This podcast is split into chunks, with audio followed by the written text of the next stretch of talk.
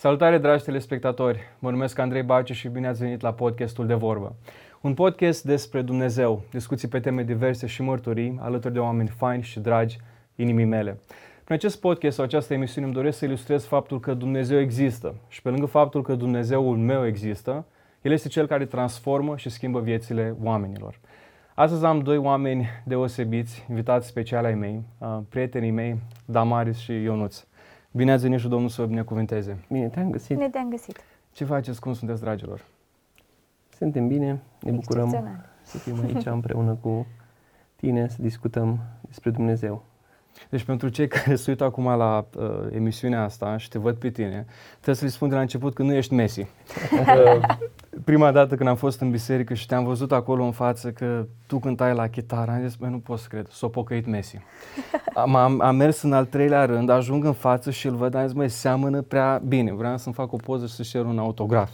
Și o întrebare. Se rezolvă după podcast.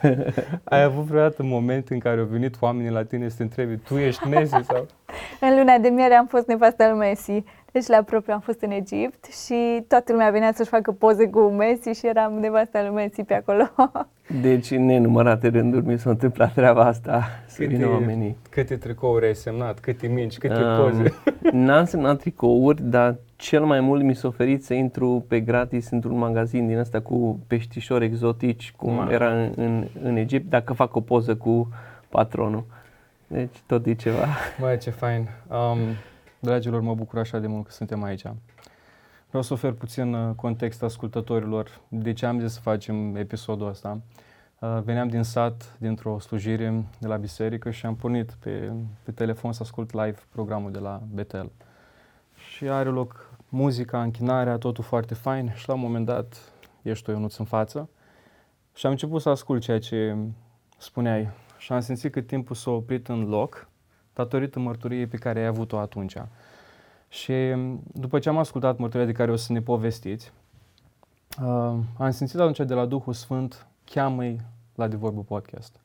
Cheamă-i pentru că eu, Dumnezeu, vreau să-mi întăresc mărturia mea prin ceea ce au experimentat copiii mei, Ionuț și Damaris.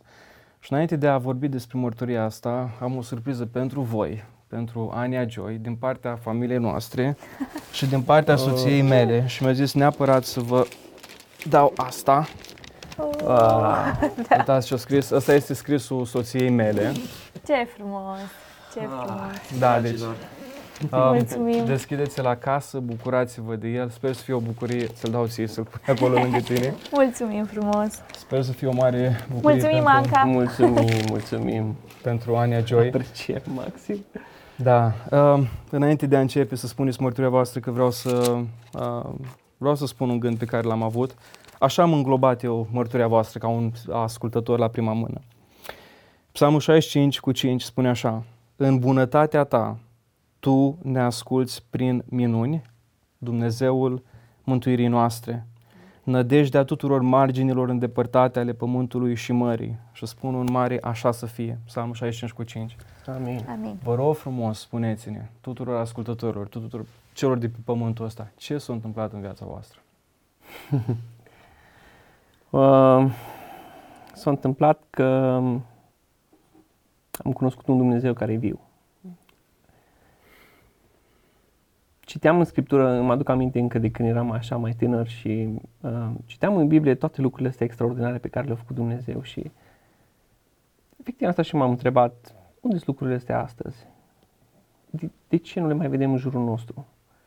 Unde sunt lucrurile despre care îmi povesteau părinții mei sau bunicii mei, că au trăit lucrări extraordinare cu Dumnezeu și cumva și eu și Damaris am, am ne-am propus lucrul ăsta, acum în măsura în care ține de noi, aș vrea să am o umblare cu Dumnezeu supranaturală. Aș vrea să pot, nu știu, să, să experimentez lucrurile astea de pe pagina Scripturii și eu în viața mea. Și cu cât l-am implicat pe Dumnezeu mai mult, atât individual în viețile noastre uh, și după ce ne-am căsătorit în viața noastră de familie, am văzut că Dumnezeu cu cât îl implici mai mult, cu atâta vine. Și au început să facă lucrări tot mai mari în viața noastră și așa.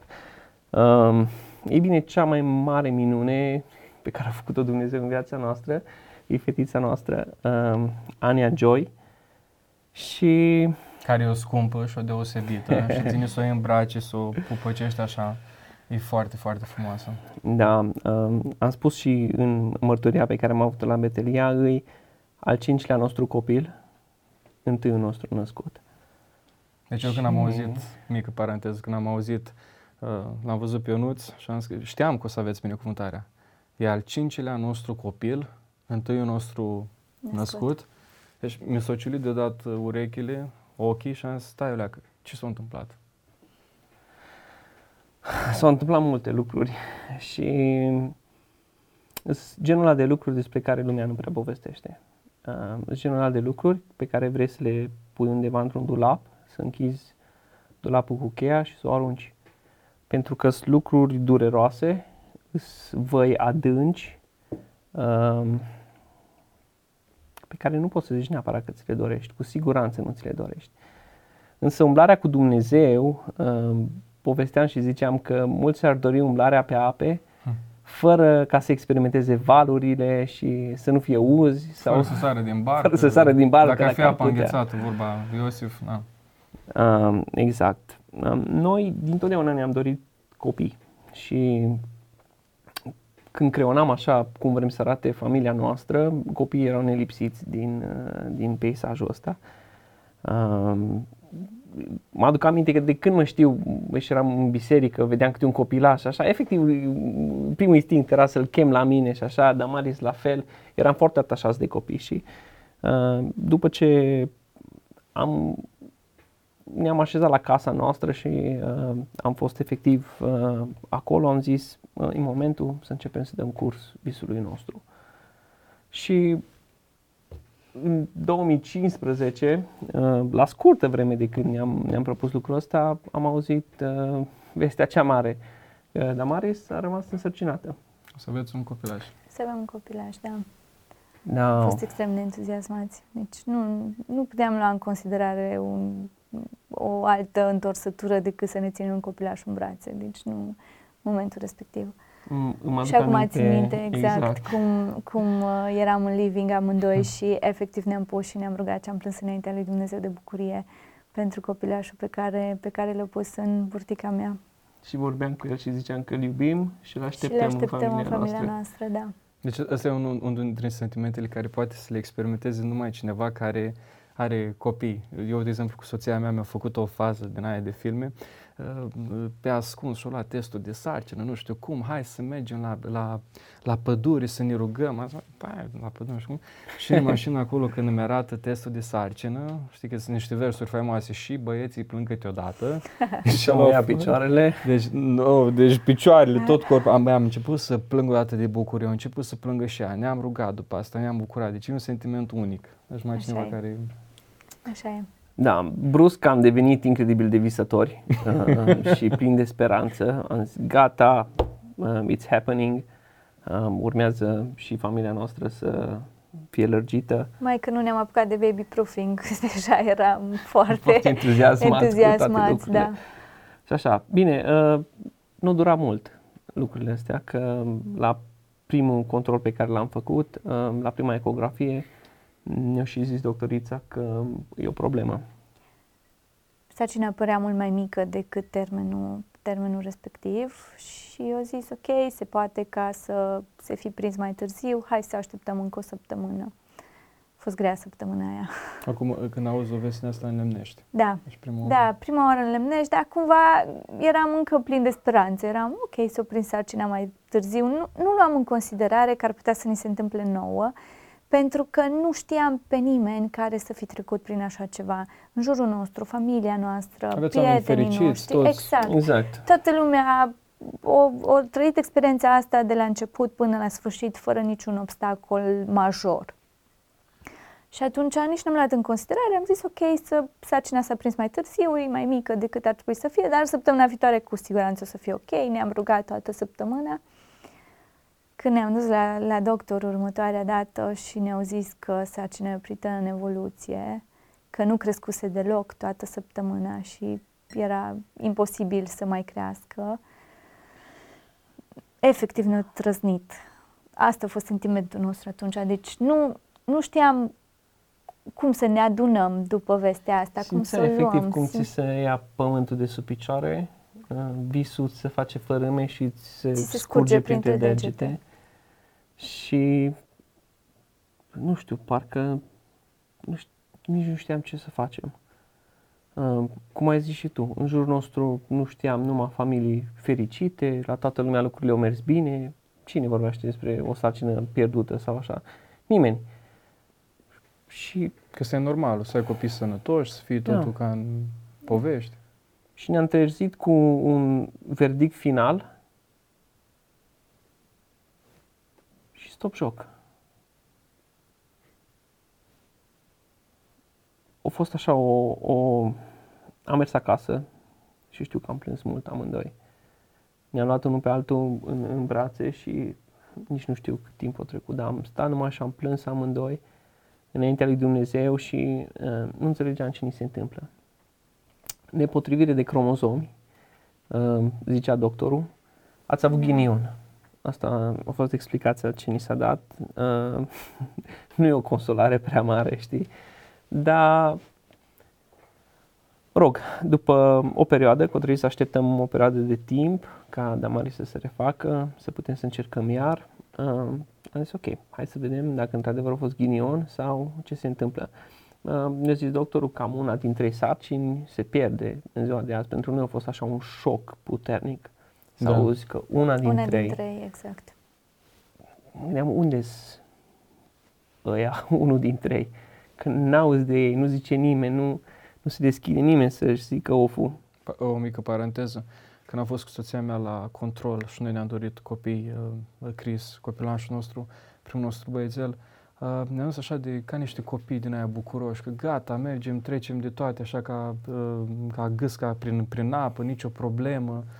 Și um, ne-am suit că s-a uitat uh, doctorița pe scan să, când ți arată copilașul și am văzut-o. S-a schimbat la ochi și la față Mhm. au încercat să apere, să-și apere toate emoțiile și sentimentele și a zis că să știți că nu e pă, neapărat îngrijorător, dar soția noastră are un hematom. Ei, când auzi că soția are un hematom, noi neștiind atunci, fiind la început de căsătorie, ne bucuram, am făcut marea prostie să ne ducem acasă să căut- căutăm pe net. Și ne-au zis atât înainte să plecăm. "Uh, Dacă cumva vedeți sângerare, veniți de urgență, nu știu. cum." Adică, Practic, când ai un hematom, uh, sarcina să elimina automat. Prostia mare de a te uita pe net și mm, a face lucrul ăsta e că ne-a determinat pe amândoi să plângem foarte mult. Da, Și am luat pe care- anxietate. Da, da, Se da, întâmplă. de, deci uh, foarte mult. Și am zis, bă, stai că am, am acționat greșit. Hai să ne punem pe genunchi și să ne rugăm. Și ne-am pus pe genunchi, uh, ne-am rugat atunci, am simțit așa cum Dumnezeu ne șterge lacrimile și am primit un cuvânt din partea Domnului că totul va fi bine, că fața Domnului va, uh, va lumina peste Crist, va străluci peste El. Următoarea dată când ne-am dus la doamna doctor, șoc. O zis, stai că nu mi explic ce s-a întâmplat. A dispărut hematomul. Și am zis că stați că vă spun eu ce s-a întâmplat.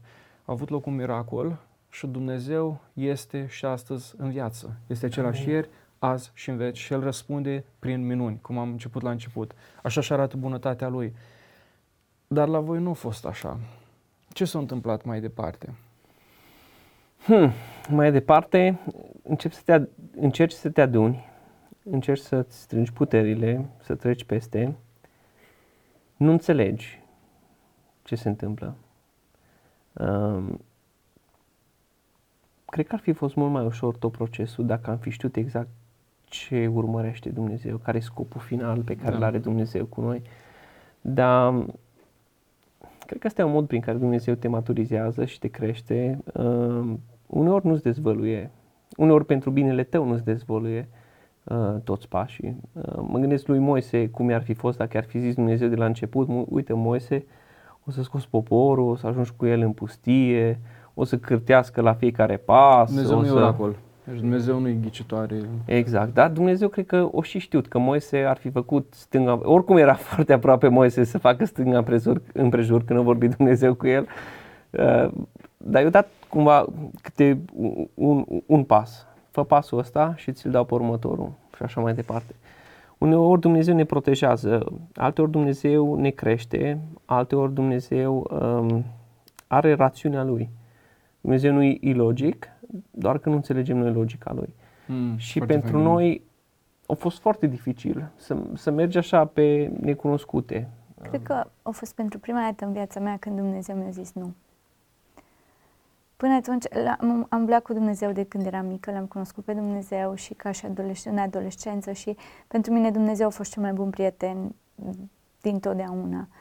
Și atunci a fost pentru prima dată când, în urma unei rugăciuni, în care am zis, Doamne, vreau să te cunosc la un nivel mult mai intens, vreau să te cunosc așa cum ești, în cel mai, cât de mult pot ca și om și pe pământul ăsta, a fost pentru prima dată când Dumnezeu mi-a zis nu și a fost debusolant pentru mine. Nu cunoscusem până atunci un Dumnezeu care să răspundă cu nu rugăciunilor mele. A fost, a fost o lecție și asta și m-a făcut ulterior, că am mai trecut încă prin alte nuuri, dar uh, atunci când Dumnezeu mi-a zis nu, am putut să-L văd pe Dumnezeu ca și un Dumnezeu suveran, ca și un Dumnezeu mult mai mare decât mine, pe care eu îl slujesc și nu El mă slujește pe mine. Și asta a fost o lecție care am învățat-o prin, prin experiența asta. Suveran, pentru cei care nu înțeleg uh, terminologia noastră, înseamnă un Dumnezeu care are imaginea de ansamblu, care face ce vrea, adică ce înseamnă ce vrea, conform planului său. Și dădeam o imagine într-un episod anterior că noi că oamenii suntem ca niște furnici, vedem câțiva milimetri în față. Dumnezeu este ca un leu, are orizontul mult, mult mai mare și El vede imaginea de, de ansamblu. În momentul în care noi suntem într-o vale, vai ce greu ne ești, dar Dumnezeu știe că după asta urm- urmează o zonă de paje, știe, după asta ur- urmează o zonă însorită, noi suntem acum în Absolut. barcă, vine vântul, este totul foarte greu, dar Dumnezeu știe că după asta are pregătit curcubeu, totul frumos, sau foarte fain cum ai... Uh, Da. Dumnezeu știa unde vrea să ne ducă. Noi nu știam încă în momentul respectiv. A fost greu, dar uh, a fost o experiență. A fost o experiență în care chiar l-am cunoscut mai mult pe Dumnezeu. Și o mică paranteză că avem în comun stăpânul inelelor pentru Da, da, da. ascultători. Deci, cred că dacă Frodo ar fi știut de la început ce misiuni grea ar fi avut, cred că ar fi renunțat. Dar pe măsură ce înainta în călătoria lui de a duce inelul în Mordor și de, a, de a-l distruge, pe măsură ce trecea, trecea prin ceva greu, apărea ceva frumos, primea un, o înștiințare, primea o vedenie în termenii noștri și așa mai departe. Îi se mai alătura cineva fellowship-ului. Mai, uh, mai primea un strop ca mai să mai practic meargă un un strop de pic. speranță. Și Exact. la final, când ajunge cu, cu Sam și este încoronat cu ceilalți hobbits de către Aragorn, regele, mi-a plăcut foarte mult imaginea asta că se uita, cadrul este pe el, vorbesc acum de film, și nu-i vine oare să creadă că măi, noi am realizat lucrul ăsta și ce experiență frumoasă. Dacă nu ar fi rămas acolo Da. în Hobbiton cu ceilalți hobbits și... Ar fi interesant, știi, să poți să-ți vezi viața derulându-se, știi, ai prinde mai mult curaj. Însă în momentul ăla, uh, pentru noi orizontul nu era decât uh, așa, un cer întunecat și habar n-aveam ce urmează. Însă am încercat cumva în, în toate astea să rămânem aproape de Dumnezeu. Uh, zis, Doamne, nu înțelegem ce se întâmplă, uh, dar ne încredem în Tine că poate că într-o zi o să înțelegem sau o să primim răspunsul. Dacă nu, cel, cel târziu la final o să înțelegem. Și am încercat din nou. Uh, Da. Asta fusese în noiembrie 2015 și în martie 2016 uh, Damaris a rămas din nou însărcinată. Iarăși bucurie, un nou copil. Da, bucurie, dar nu mai era aceeași bucurie care am avut-o Era mult mai anterior. rezervată. Aveam acolo o umbră de rezervare, cum zici tu, de a ne, cumva Cu capul pe umeri. Da, exact. Eram, eram conștienți că mai există încă o posibilitate, că se poate ca lucrurile să nu meargă așa cum ne dorim noi. Însă ne-am bucurat, ne-am bucurat și am zis, ok, una din trei, cred că noi am trecut de aia din, în care, se, care se oprește în evoluție și acum lucrurile o să fie ok și o să fie bine. Până ne-am dus la control. Asta a fost și sarcina care o, o dura cel mai Da. mult. Uh, la șapte săptămâni am fost la, la doctor și uh, am putut să auzim inimioara cum bate. Iarăși un sentiment. Deci, uh, Unic. când, când, auzi, când am auzit inimioara lui Chris, deci eu ce că să filmez, așa făcea telefonul. Deci, Da. Uh, de nedescris să-ți auzi inima copilașului cum bate. Mai ales după o experiență negativă înainte, eram, eram plin de speranță. Deci din momentul respectiv eram aproape sigur că lucrurile o să meargă bine. Și pe când am Da, da, suflat ușurați, am văzut că doctorița, cum ziceai tu, nu, mă, nu, nu respiră, știi, o privire din aia fixă și uh, ne zice, uh, avem o problemă, sacul acela uh, gestaționar nu, nu-i dezvoltat cât ar trebui. Și bebele nu are spațiu să se Ne, dezvolte. era destul de optimistă doctorița. Zicea, ok, da, se mai întâmplă lucrul ăsta, se mai dezvoltă un pic mai încet, dar sigur până data viitoare lucrurile o să fie ok. Deci nu, nu a fost chiar atât de dramatică, de drastică ca și prima dată când am mers la control și, cum zici tu, doctorul s-a schimbat la față. Știi, aici a fost tu, cam așa stau lucrurile, acum trebuie să luăm în considerare, dar nu vă panicați, uh, se mai întâmplă Se rezolvă. lucruri de genul ăsta, Cred se că mai poate mult să rezolva nu ne pe parcurs. stresăm noi pe Dai seama dacă- săptămâna respectivă. Dacă tonul ei era un ton din ăla, ai grav asta, îți dai Pentru seama mine, toate da, pentru emoțiile mine alea era cum foarte- erau transmise la... Da. Da. încă o săptămână. Uh, Cred că asta a fost unul dintre cele mai grele lucruri prin tot ceea ce am trecut. Știi, când mergi prima oară la control, primești vestea proastă și aștepți confirmarea următoarea săptămână. Deja știi cum o să arate săptămâna aia. Uh, o, o, o, ești ca și uh, pus așa la zidul de execuție uh, și cauți așa ultima speranță de care să te agheți. Uh, rugăciuni, stres, uh, post. Uh, am avut abordări diferite. Inițial, în prima sarcină, am spus oamenilor bucuria noastră și așa. În a doua, n-am mai spus nimănui. Deja am trecut sempre, așteptăm până când, uh, până când e sigură treaba, să putem să... Ca să nu-i sperăm pe alții. Da, și era, cred că și stigma, stigma aia de a, du- a anunța pe om, uite, bucuria noastră și așa, și după aia, nu știi, uh, scratch that, nu se mai întâmplă. Uh, a fost așa grea săptămâna A fost uh, grea și a respectivă. fost o coinci- coincidență. Dumnezeu a, a făcut lucrurile ca în, exact în weekendul respectiv. Să mergem într-o ieșire în care se vorbea despre închinare. Și se vorbea despre faptul că închinarea nu e doar un program în care cânți în față. Închinarea înseamnă o viață dedicată lui Dumnezeu.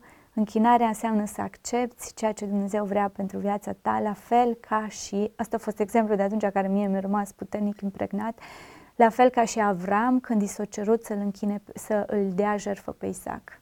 Da. Și atunci a fost momentul în care am stat în rugăciune cu Dumnezeu și mi-a zis, Dumnezeu, ești gata. Dacă Același eu gând. îți cer în momentul respectiv copilul ăsta, ești gata să-l dai? Același gând a fost Și același gând a fost și în mea. mintea Am lui discutat Ionu ulterior și- când mergeam spre drum spre casă. A fost Exact o aceeași rugăciune atât de întrebare. grea în care efectiv încercam să, să um, negociez cu Dumnezeu. Doamne, te iubesc, te vreau pe tine mai mult decât orice în viața mea, dar nu mi lua. Mai ales Și că a fost- știai că următoarea zi uh, te duci să afli răspunsul. Exact. Ce s-a întâmplat peste săptămână, dacă trăiește sau nu. Și a fost un moment în care am zis, ok, Doamne, ia dacă asta e ceea ce Tu vrei pentru viața noastră, accept voia Ta. Dar nu credeam că o să-l ia. Efectiv, știi, după aceea mi-am dat seama că am zis lucrul ăsta, știam că asta trebuie să fac, știam că asta îmi, asta îmi doresc de la viața mea cu Dumnezeu, ca să îl urmez necondiționat, indiferent de ceea ce îmi cere. Um, dar nu credeam că o să mi ia. Credeam că pe ultima 100 de metri, la fel ca și cu Isaac, o să intervină. Știi când e ușor pentru, pentru un om să spună că da, domnule, dă el Domnului, că totul vine de la Dumnezeu, da, că pentru Avram nu a fost ușor. E ușor pentru un om să spună asta când el nu a trecut. La sarcina cu Cris, la un moment dat am avut uh, de la cineva un, uh, un gând că s-ar putea să fie foarte bolnav copilul ăsta. Și o persoană pe care o iubeam, uh, aveam mare încredere că uh, ceea ce spunea, spunea din partea Domnului, dar eu sunt așa. Dar haideți să ne rugăm că Dumnezeu să va lăsa înduplecat. Însă în momentul în care primești o veste din asta, ți-ai dorit să nu fii tu Avram. Ți-ai dorit ca Isaac să nu fie copilul tău. Ți-ai dorit ca... Ei, și când treci acum, îi mulțumesc Dumnezeu, Cristi, e foarte sănătos, deci sunt mega, mega fericit, dar când treci prin situația aia, citești texte din astea din Scriptură, nu le mai citești cu așa mare ușurință. Da, că a fost așa. așa. Îmi imaginez ce a fost în inima lui Avram de tată. Tată, ne ducem să ducem acolo o jertfă, dar uh, avem lemne, avem totul, dar unde este jertfa? Și mi-a plăcut ce zis Avram, Dumnezeu va purta de grijă. De ce? Pentru că Dumnezeu care, care i-a purtat de grijă ieri, o face azi și mâine. Dar tot cu o teamă. Și îmi place foarte mult că Dumnezeu îi vede inima lui Avram. Și Dumnezeu v-a văzut și inima voastră. Dar ce s-a întâmplat mai departe? E foarte interesant ce, ce ziceai că știi, zice psalmistul, voi da pe Domnul în orice vreme. Și așa da. ușor citim versetele astea. În vremurile de pace, vai, suntem cu mâinile până la tavan. Tot timpul e... Da. Pe lângă că treci prin, prin întristare și prin vale, Dumnezeu totuși se așteaptă de la noi să fim credincioși și să fim uh, oamenii aceia care să-i dăm slava care îi se cuvine Lui. Și uh, asta zicea și Damaris, că a fost momentul ăla în care efectiv Dumnezeu te-a pus față în față cu decizia. Și măcar că nu cred că noi am decis așa, dar Dumnezeu s-a uitat direct la inima noastră în momentul ăla. A zis, dacă ar fi să alegi astăzi, ce alege? Nu știu cum să descriu rugăciunile de genul ăsta și cum uh, într-un final amândoi am zis, Doamne, noi te alegem pe Tine, dar Tu nu știi dorința inimii. Însă, a doua zi, am mers din nou la doctor și Liniște. aceeași chestie. Așa de greu a fost liniștea aia, în momentul în care așteptam să auzim că bate inima și era liniște. Îi, efectiv, da. nu știu, nu, Așteptat să bată inima copilului da. și era li... Ai, de cap. Da, pusese aparatul pentru ecografie Doppler, și... da, și nu se auzea nimic. Nu se auzea nimic. Stăteai și așteptai și sperai că ceva nu ceva mers bine. Ceva nu mers bine, sau... aparatul stricat, okay. orice altceva. Da. Același răspuns. Ați avut ghinion. Sarcina s-a oprit din evoluție. După 8-9 săptămâni? 8 săptămâni. La șapte se oprise din evoluție, la 8 săptămâni am aflat noi că Și a fost că confirmat că... Da. Iarăși, imaginez plâns, um, dar niciodată nu v-ați ridicat pumnul în fața lui Dumnezeu. Da, a fost, da. a fost greu, a fost foarte greu. E, am avut abordări destul de diferite. Um, eu nu e mult mai rațional, eu sunt mult mai emoțională și nu mi-a, n-am îndrăznit să ridic pumnul înaintea lui Dumnezeu, dar am venit înaintea lui Dumnezeu cu trăirea mea din momentul respectiv și știu că plângeam înaintea lui Dumnezeu și ziceam că mă simt dezamăgită de modul în care o ales să lucrez în viața mea. Era, era foarte dureros pentru mine ca și femeie, ca și mamă. După ce ți-ai auzit copilul, auzit, ai auzit inima bătând de asta zic că avem, n-am, n-am îndrăznit să ridic pumnul spre cer pentru că știam că Dumnezeu e suveran, dar am îndrăznit să vin înaintea lui Dumnezeu cu ceea ce simțeam și asta simțeam în momentul respectiv. Simțeam că, că mă simțeam dezamăgită de modul în care o ales să lucrez în viața mea. Cum ziceai, nu vedeam imaginea mare de, de ansamblu, vedeam doar un al doilea mare nu la rugăciunile mele. Pentru mine era foarte important să înțeleg de ce, Doamne, uh, care e scopul? Ce ar trebui să învăț din, uh, din toată valea asta și așa. Cum ai zis tu, niciodată n-am ridicat pumnul spre Dumnezeu, să-L iau pe Dumnezeu la rost, să-L trag pe Dumnezeu la mânecă, de mânecă, că ce face cu noi, uh, El e suveran, face ce vrea, uh, la urma urmei. Dar aș fi vrut să, să știu unde vrea să, care e destinația finală și așa și uh, nu aveam un răspuns. Și stăteam înaintea lui Dumnezeu și mă rugam și efectiv uh, ca prima dată n-ai nimic la orizont. N-ai, n-ai nimic de ce să te agheți. N-ai nimic să zici ok, nu i nimic, s-a întâmplat treaba asta, dar uite că pentru noi uite că nu mai era. S-a întâmplat treaba asta a doua oară. Ghinion. A doua Ghinion. Oară. am, am început să ne facem analize. Cam tot ce ne-am gândit noi că ar putea fi relevant pentru, nu știu, să primim poate un răspuns, poate ceva nu nu e în regulă cu noi, să, să putem să-L ajutăm noi pe Dumnezeu. Mă Um, gândesc că nu a fost uh, puțin, a fost o groază de bani. O grămadă de bani, Și era așa de frustrant că după fiecare analiză ni se zicea, o, sunteți în regulă, totul e ok. A fost ghinion, două sarcini, una după alta. Știi? Și m- așteptam ca măcar să găsim o problemă medicală în toată treaba asta. Ok, asta ați putea să faceți diferit data viitoare. Dar nu aveam nicio opțiune de a face ceva diferit Pentru că data foile viitoare. arătau sănătos, Pentru că sănătos. totul arăta, da, totul arăta din punct de vedere clinic în regulă, nu, nu, e, nu părea nicio problemă. Ne-am făcut analize genetice, hematologie, tot, tot ce am știut în momentul respectiv, tot ce am discutat cu anumiți doctori că ar trebui să, să, să, ne, să ne testăm.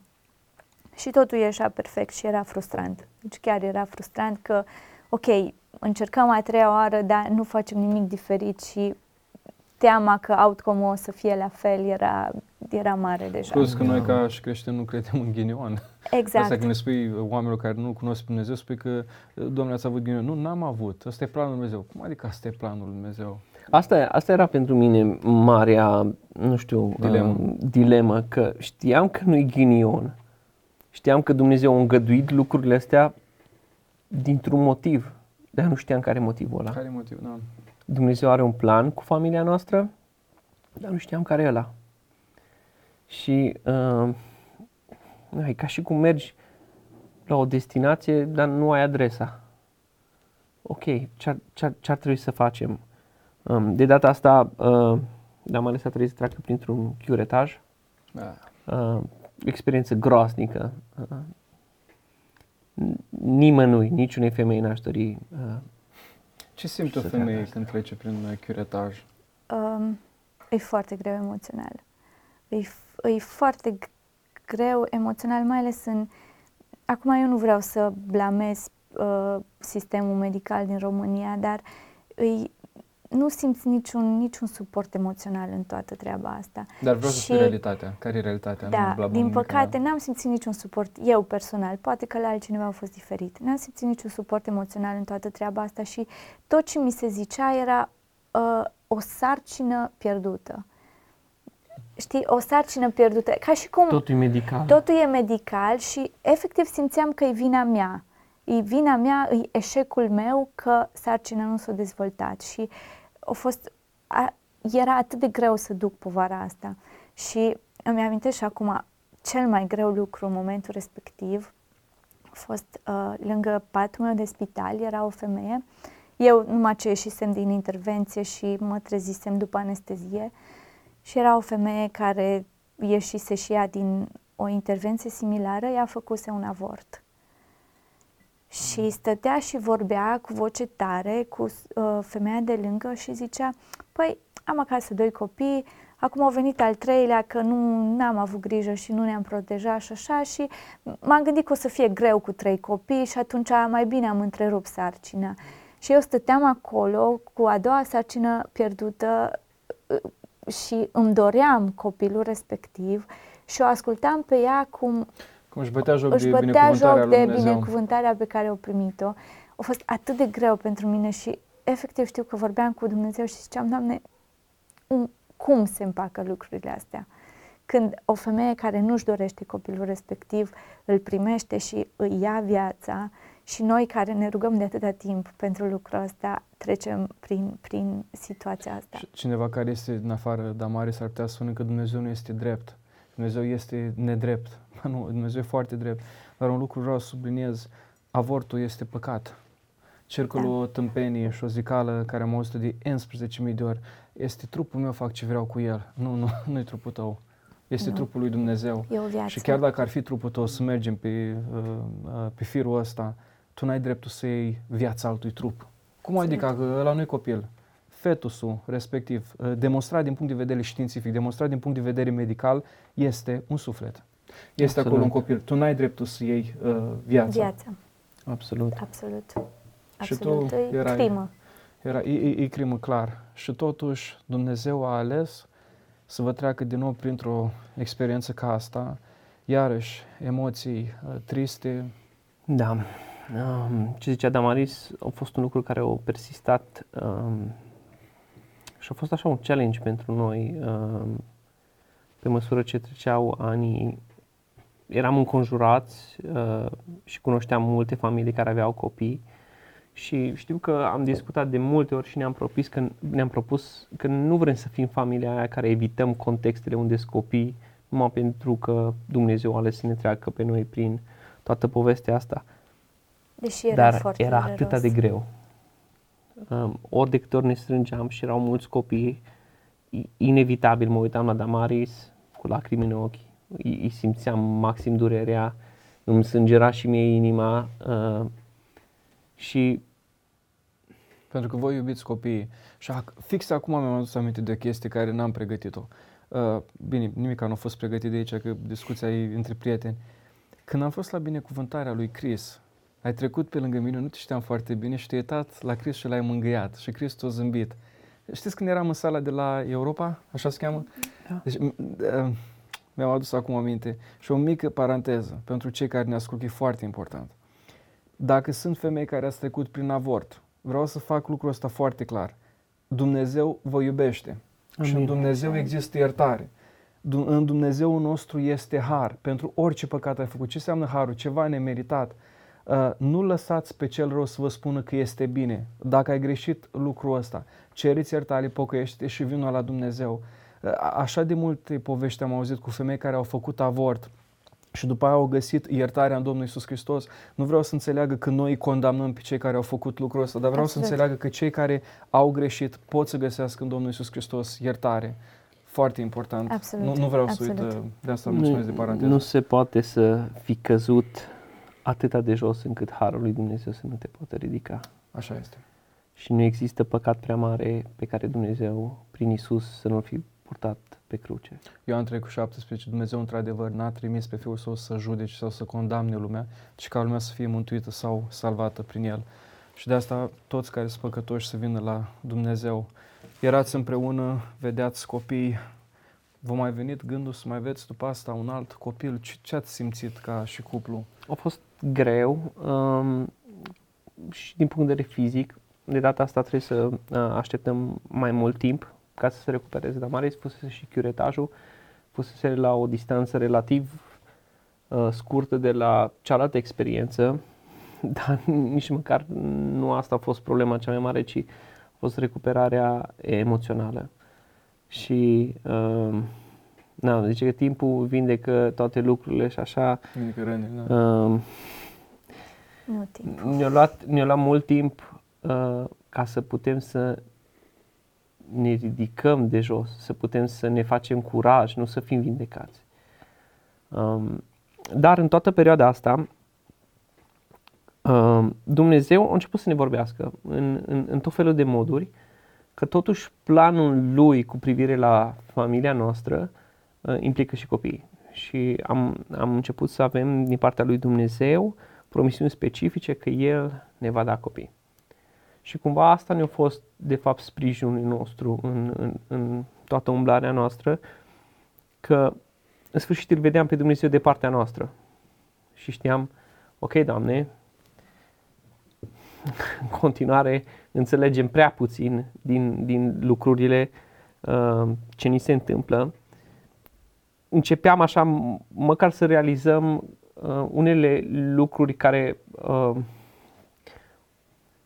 au ieșit bune din experiențele astea, că um, Dumnezeu poate să scoată lucruri bune din lucruri rele și la urma urmei Romani Foarte 8 fain cu ai 28. Foarte fain. Toate lucrurile merg împreună spre binele celor ce iubesc pe El. Mm, ce fain. Și dacă Dumnezeu a scos cea mai mare binecuvântare pentru omenire din cel mai groaznic și odios păcat, moartea lui Isus pe cruce, Dumnezeu poate să scoate binecuvântări din eșecurile oamenilor, din slăbiciunile oamenilor, din văile plângerii prin care trec oamenii și am văzut că Dumnezeu ne-a maturizat foarte mult spiritual prin um, lucrurile acestea.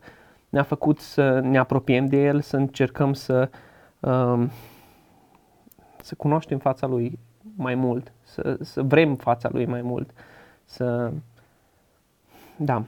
Paranteză. Pentru unul care nu știe ce înseamnă căuta fața lui Dumnezeu, ce ați făcut voi uh, pentru ca să căutați fața lui Dumnezeu? Noi ca și oameni uh, suntem așa de predispuși să căutăm mâna lui Dumnezeu în fața Lui. Mm, ce tare. Și asta uh, înseamnă că venim la Dumnezeu atunci când avem nevoie de ceva. Și uh, cred că asta e general valabil și cred că fiecare din cei care urmăresc pot să identifice lucrul ăsta, că oamenii vin la Dumnezeu atunci când au probleme, atunci când s-a îmbolnăvit cineva drag, atunci Pierdut când duci locul de lipsă, muncă. atunci când și-a pierdut locul de muncă, atunci când e părăsit, atunci când nu mai are pe nimeni, atunci când ai ajuns la să-ți epuizezi toate opțiunile, atunci mergi la Dumnezeu și apelezi la Folosești mâna Lui. roata de rezervă. Dumnezeu, da. Exact. Um, a căuta fața lui Dumnezeu, um, eu înțeleg prin treaba asta, a căuta efectiv să ai o relație cu Creatorul tău. Foarte bine punctat. Să ai o relație și să-L cunoști pe Cel care te-a făcut, Cel care te cunoaște, um, Cel care te știe pe nume, e și greu de crezut, um, și să începi să cunoști inima Lui. Deci am putea să vorbim despre subiectul ăsta foarte mult. Este un verset în Vechiul Testament care îmi place așa de mult. Te-am săpat în palma mâinii mele. Dumnezeu și-a făcut un tatuaj între ghilimele cu numele tău. Dumnezeu, înainte ca noi să ne naștem, înainte să fie pământul ăsta, e fain că Dumnezeu este atot cunoscător. Asta e atot știința uh, lui Dumnezeu. Să știi că El are un plan cu viața ta, cu viața ta, cu viața mea. Știi toate momentele în care suntem jos, știi toate momentele în care suntem sus. Și când voi spuneți că mai am căutat fața lui Dumnezeu, ăsta a fost primul lucru care mi-a rămas. Am avut o relație personală cu Dumnezeu și cred că în relația asta personală a intrat studierea cuvântului lui Dumnezeu, rugăciunea, întâlnirea cu alți oameni care îl iubesc pe Dumnezeu. Deci nu a fost ceva sezonier când te duci la schi, odată în an dacă te duci acolo. Nu a fost doar mergem de două ori la biserică și atâta. Zi de zi. Deci practic să vorbești cu Dumnezeu, spui, Doamne, ce vrei mai departe? Și ce v-a comunicat Dumnezeu mai departe? L-am simțit acolo. Asta a, fost, asta a fost o chestie foarte faină, că, cum zici tu, să cauți fața lui Dumnezeu, căutam fața lui Dumnezeu și în rugăciune efectiv ne vărsam inima. Era locul în care puteam să mă duc cu ceea ce simt. Deci rugăciunea, Total. scuze, nu este o poezie învățată, Exact. Nu era ci doar este o... o vărsare a inimii. Exact. Căut, îl căutam pe Dumnezeu ca și alinat, alinător. Efectiv căutam mângâiere pentru durerea respectivă, că e o durere destul de, de profundă, pe care nu, nu, nu poți înțelege dacă n-ai, n-ai trecut neapărat pe acolo, dar știu, că, știu sigur că toți cei care au trecut pe acolo știu ce înseamnă lucrul ăsta și e o durere care te trezești ok, când îți moare cineva drag, ai un moment de uh, closure, se zice în engleză, în care se închid lucrurile, e mormântarea și pe urmă treci mai departe. Dar aici n- n-aveam momentul respectiv. Am pierdut ceva ce nici măcar n-am avut în mâini. Hmm. Și era atât de greu că nu știam cum să depășim lucrul ăsta, cum să Cum să mergem ai mai acel departe, closure. cum să ai acel closure, când efectiv inimile noastre sângerau și singura noastră, singura noastră mângâiere și putere era să mergem înaintea lui Dumnezeu cu ceea ce simțim și cu ceea ce trăim. Ce fain e că în Iacov zice că um, apropiați-vă de Dumnezeu Și El și se va Dumnezeu apropia. se va apropia de voi. Și în, în toată învălmășala asta um, am zis, am zis în felul următor, dacă eu mă apropiu de Dumnezeu și El se apropie de mine, eu mă apropiu de Dumnezeu, El se apropie de mine, eu mă apropiu de Dumnezeu, El se apropie de mine, la un moment dat se întâmplă ceva. Nu există și am încercat uh, trăirea noastră cu Dumnezeu oricum fusese și înainte, dar am încercat să nu lăsăm experiențele astea ca să ne depărteze, să ne facă efectiv să fim în derivă. Foarte fain. Și uh, ne-am propus ca în fiecare zi să stăm măcar un, un, un pas să facem înspre Dumnezeu, că atunci și El face unul spre noi. De multe ori Dumnezeu face pași înspre noi, chiar dacă noi nu facem. Dar asta aveam scris în Scriptură, era o promisiune de care putea să ne agățăm. Și am încercat în, în toată perioada asta să stăm aproape de Dumnezeu, să căutăm fața Lui. Um, ne-a trebuit mai mult timp de data asta ca să putem să, um, Să digerați toate să ajungem situația. în punctul în care să zicem ok, stop Sunt joc, gata. start și de la capăt. Și în uh, 2017, în iulie, Tamara s-a rămas din nou însărcinată. Da. Sincer, Deci dacă prima dată v-ați bucurat ca niște adolescenți, a doua dată v-ați bucurat cu capul pe umeri, a treia dată ați stat ca Să Stâlpul. vedem ce urmează. exact asta vreau să spun. Uh, Exact Sincer, nici n-am putut neapărat să ne bucurăm. A fost, a fost instant stresul ăla, ok? A fost așa un, un, un mix de sentimente, că îți doreai, de o parte te bucuri, îți doreai să, aj- să ajungi iar să fii însărcinată, dar pe de altă parte Ai fi vrut să știam dai ce fast urmează. forward, știi, și să treci peste etapa asta în care te duci prima dată la doctor. Deci și acum știu cum mirosea cabinetul respectiv. Deci era Dar așa gândește-te și din, la din așteptarea cauza dinainte emoțională. de a intra la Da, da, cabinet. da, deci Drumurile. trebuia să așteptăm o săptămână până când sarcina era destul de dezvoltată să se vadă la ecograf. N-avea sens să mergem la 5 săptămâni când aflasem că, că deja sunt însărcinată. Săpt- săptămâna respectivă a fost grea pentru că nu știam nimic. Am, urma să mergem la, la doctor, am mers la doctor, la fel, încă nu se vedea embrionul, dar uh, sarcina e prea mică, la șase săptămâni se poate să nu se vadă embrionul, hai să mai așteptăm o săptămână. Săptămâna aceea era deja trecusem Crunt. de trecusem de două ori prin săptămâna aceea de așteptare și era a treia oară când treceam Mm. prin săptămâna aia. nu e de cele mai groaznice lucruri, săptămâna aia, în Da. care aștepți verdictul efectiv. Și te rogi și îți pui toată inima și tot sufletul în rugăciune și încă chiar citeam zilele trecute, eu obișnuiesc să scriu, de multe ori mă simt uh, blocată să vorbesc despre ceea ce simt sau să mă rog despre ceea ce simt și mă ajută foarte tare să scriu. Și am, am mai multe caiete și un, uh, citeam acum ca, în caietul în care scrisesem atunci uh, rugăciunile mele pe care le adresam lui Dumnezeu săptămânile respective și efectiv îți învărsam sufletul și teama și speranța și tot ce știam eu aduceam înaintea lui Ce frumos. Dumnezeu ca Dumnezeu să facă ceva diferit de data asta. Uh, cred că a, a, acum, a treia oară, a fost și, uh, am zis hai să încercăm și cu uh, medicamente și cu injecții clexane, cred că am luat, da? Erau niște injecții împotriva uh, coagulării sângelui în cazul în care ar fi niște probleme de trem- trombofilie, deși analizele nu ziceau lucrul ăsta. Dar am zis Să să, fiți fim pregătiți. siguri, să fim pregătiți, Am uh, și luam spus- injecții în am și fiecare spus zi. tuturor pe care am cunoscut, am, am abordat lucrurile altfel. Da, da.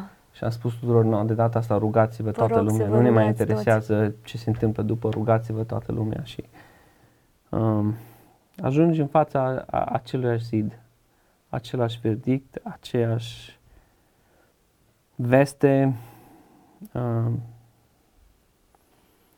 nu știu, e, e, e și greu de descris lucrurile prin care treci. Uh, ai mai trecut de două ori, ai zice că știi la ce să te aștepți. De fiecare dată te, nu știu, simți efectiv cum uh, suferința, știi, te frământă efectiv. Te simți frământat de suferință și inima ta se face țândări și da, încerci să iei aer în piept, să poți să mergi mai departe, dar parcă nu, nu vine nimic și te sufoci și vezi cum, nu știu, tot ce ți-ai dorit, încă o dată să o, să o lași să o dus. Și e așa de grea durerea aceea emoțională, pentru că atunci când vorbim de durere fizică, măcar știi că poți să iei ceva, iei un medicament și te simți mai ok.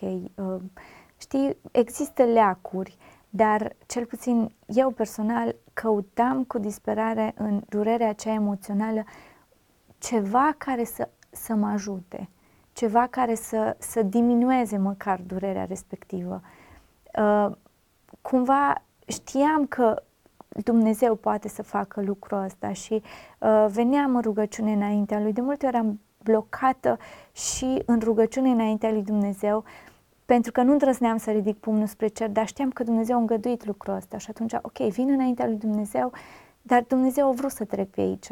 Plus că nu era ceva ce ținea de voi. Că asta e chestia, să, să, să, să vrei să ajuți situația, dar știi că nu ține de tine. Nu poți să faci nimic. Nu po- Mm. efectiv nu puteam să fac nimic. Era, Era așa situația asta conflictuală, Dumnezeu pe de o parte ți-o promis și pe de altă parte permite să ți se întâmple lucrurile astea.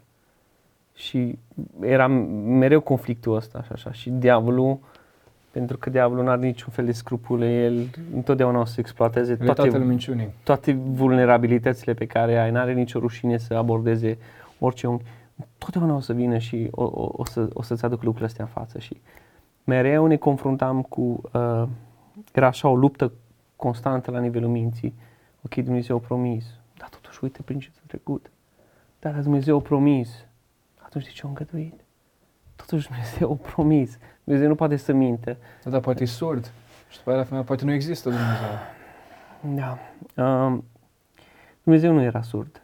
Um, și în, în toate uh, experiențele astea s- uh, îl simțeam de multe ori acolo. E, e așa un, un, un sentiment de ciudat să stai să te rogi înaintea lui Dumnezeu, să știi că o îngădui lucrurile astea și totuși în rugăciune să-L simți acolo lângă tine. Și să vină de multe ori să te mângâie și să-ți mai dea puterea ca să te mai ridici încă o dată și uh, să-ți continui ziua și să poți așa. Și îl vedeam totuși pe Dumnezeu că e bun și personal și că ne răspunde și acolo rugăciunile noastre nu se opresc la tavan, dar în același timp, ok, Doamne, dar dacă ne asculți rugăciunea și au ajuns la tine, de ce nu faci ceva? Și um, când am pierdut a treia sarcină, cu o seară înainte, țin minte că m-am pus pe genunchi și o oră și ceva m-am rugat. Și am, am efectiv simțeam că îs în, înaintea tronului lui Dumnezeu și i-am pus acolo problema mea la picioarele lui. Și i-am, i-am, i-am spus tot ceea ce îmi doresc, I- i-am spus lucrurile care, uh, care le doream, Doamne, tot ce îmi doresc e ca copilul ăsta să fie bine, să se întâmple treaba asta. Asta e. Și m-am ridicat de pe genunchi știind că am făcut tot ceea ce aș fi putut să fac. Și tot ceea ce ține de tine. Tot ceea ce a ținut de mine, i-am spus lui Dumnezeu și am fost convins că Dumnezeu mi-a ascultat rugăciunea. Am știut că Dumnezeu mi-a ascultat rugăciunea. L-am simțit pe Dumnezeu acolo în rugăciunea mea. Și totuși răspunsul a fost nu. Îi, îi... Da, um, astea sunt momentele în care, nu știu, ai, ai, aici se vede credința. Aici contează să ai credință. Ionuț, credința este o încredere neclintită în lucrurile nădăjduite, o puternică încredințare despre lucrurile care nu se văd. Ce înseamnă lucrul ăsta pentru tine? mulți ani am crezut că credința e așa ceva ce îți vine natural. Uh, și un sentiment din la puternic. Am credință că Dumnezeu o să facă lucruri. Am ajuns să înțeleg că credința nu e, nu e asta. E ușor să crezi când sentimentele sunt acolo, e ușor să crezi când vine de la sine. Dar ce faci când nu? Ce faci când toate sentimentele tale te trădează și nu mai ai nimic. Um, am ajuns să cred cumva că credința e ca un contract între mine și Dumnezeu. Partea mea e să îl cred pe El pe cuvânt și să trăiesc ca și cum asta s-ar întâmpla, ca și cum asta ar fi realitatea. Iar partea lui Dumnezeu e să împlinească. Um, cel puțin în, în momentele respective, um, credința mea cu siguranță nu era una emoțională, um, era una rațională. Era una în care efectiv de asta mă îngățam. Doamne, e, e partea ta să împlinești ceea ce Tu ai promis. Era tot ce aveam în momentul respectiv. Um, asta a fost a treia sarcină pe care am pierdut-o. Da. Uh, mi-amintesc că cel mai, unul, unul dintre cele mai grele lucruri în tot procesul ăsta era să continuăm să slujim. Um, noi ca și familie îl slujeam, am, am intrat puternic în slujire încă de când ne-am căsătorit și uh, am slujit în diferite contexte, pe partea de evangelizare și așa.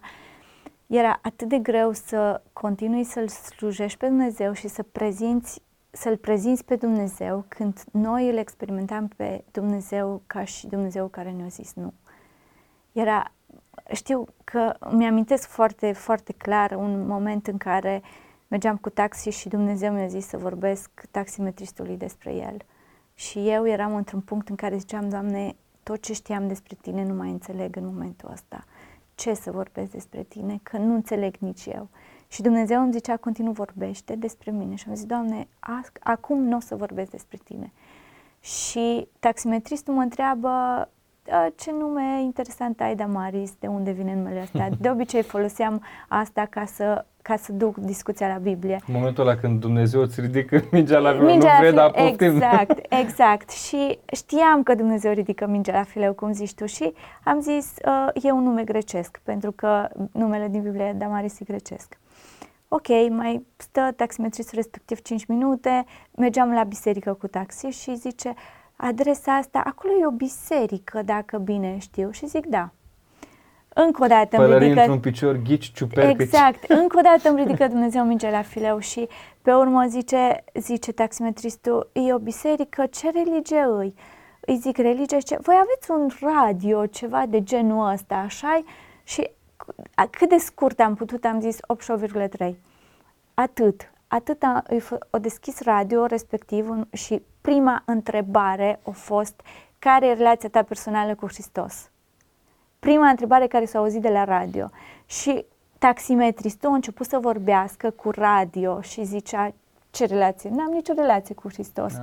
Și mai departe, de ce nu ai o relație personală cu Hristos? Și efectiv toată predica respectivă de la radio l-a dus prin pașii de uh, mai că nu s-o preda, deci a fost așa o, o, o experiență și stăteam așa uimită la ceea ce face Dumnezeu și atunci Dumnezeu mi-a zis, vezi Damaris, eu nu am nevoie de tine ca să slujești, tu ai nevoie de mine ca să slujești. Ma. Deci a fost una din cele mai faine lecții care mi le-a dat Dumnezeu în momentul respectiv. Și faptul că noi îl slujim pe Dumnezeu nu e un favor pe care noi îl facem lui Dumnezeu. Dumnezeu se poate folosi de un radio, se poate folosi de un pliant, se poate folosi de orice. Și de un măgar. Exact, și de un măgar.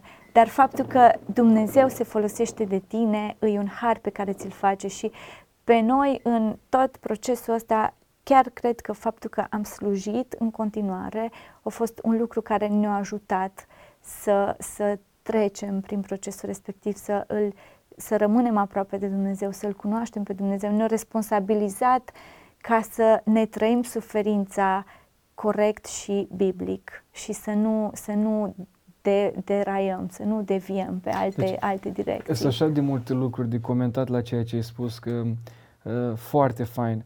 Ehm, dacă te ascultă acum cineva și spune, bă, că trebuie să spui că trebuie să evangelizezi. Nu, nu, nu.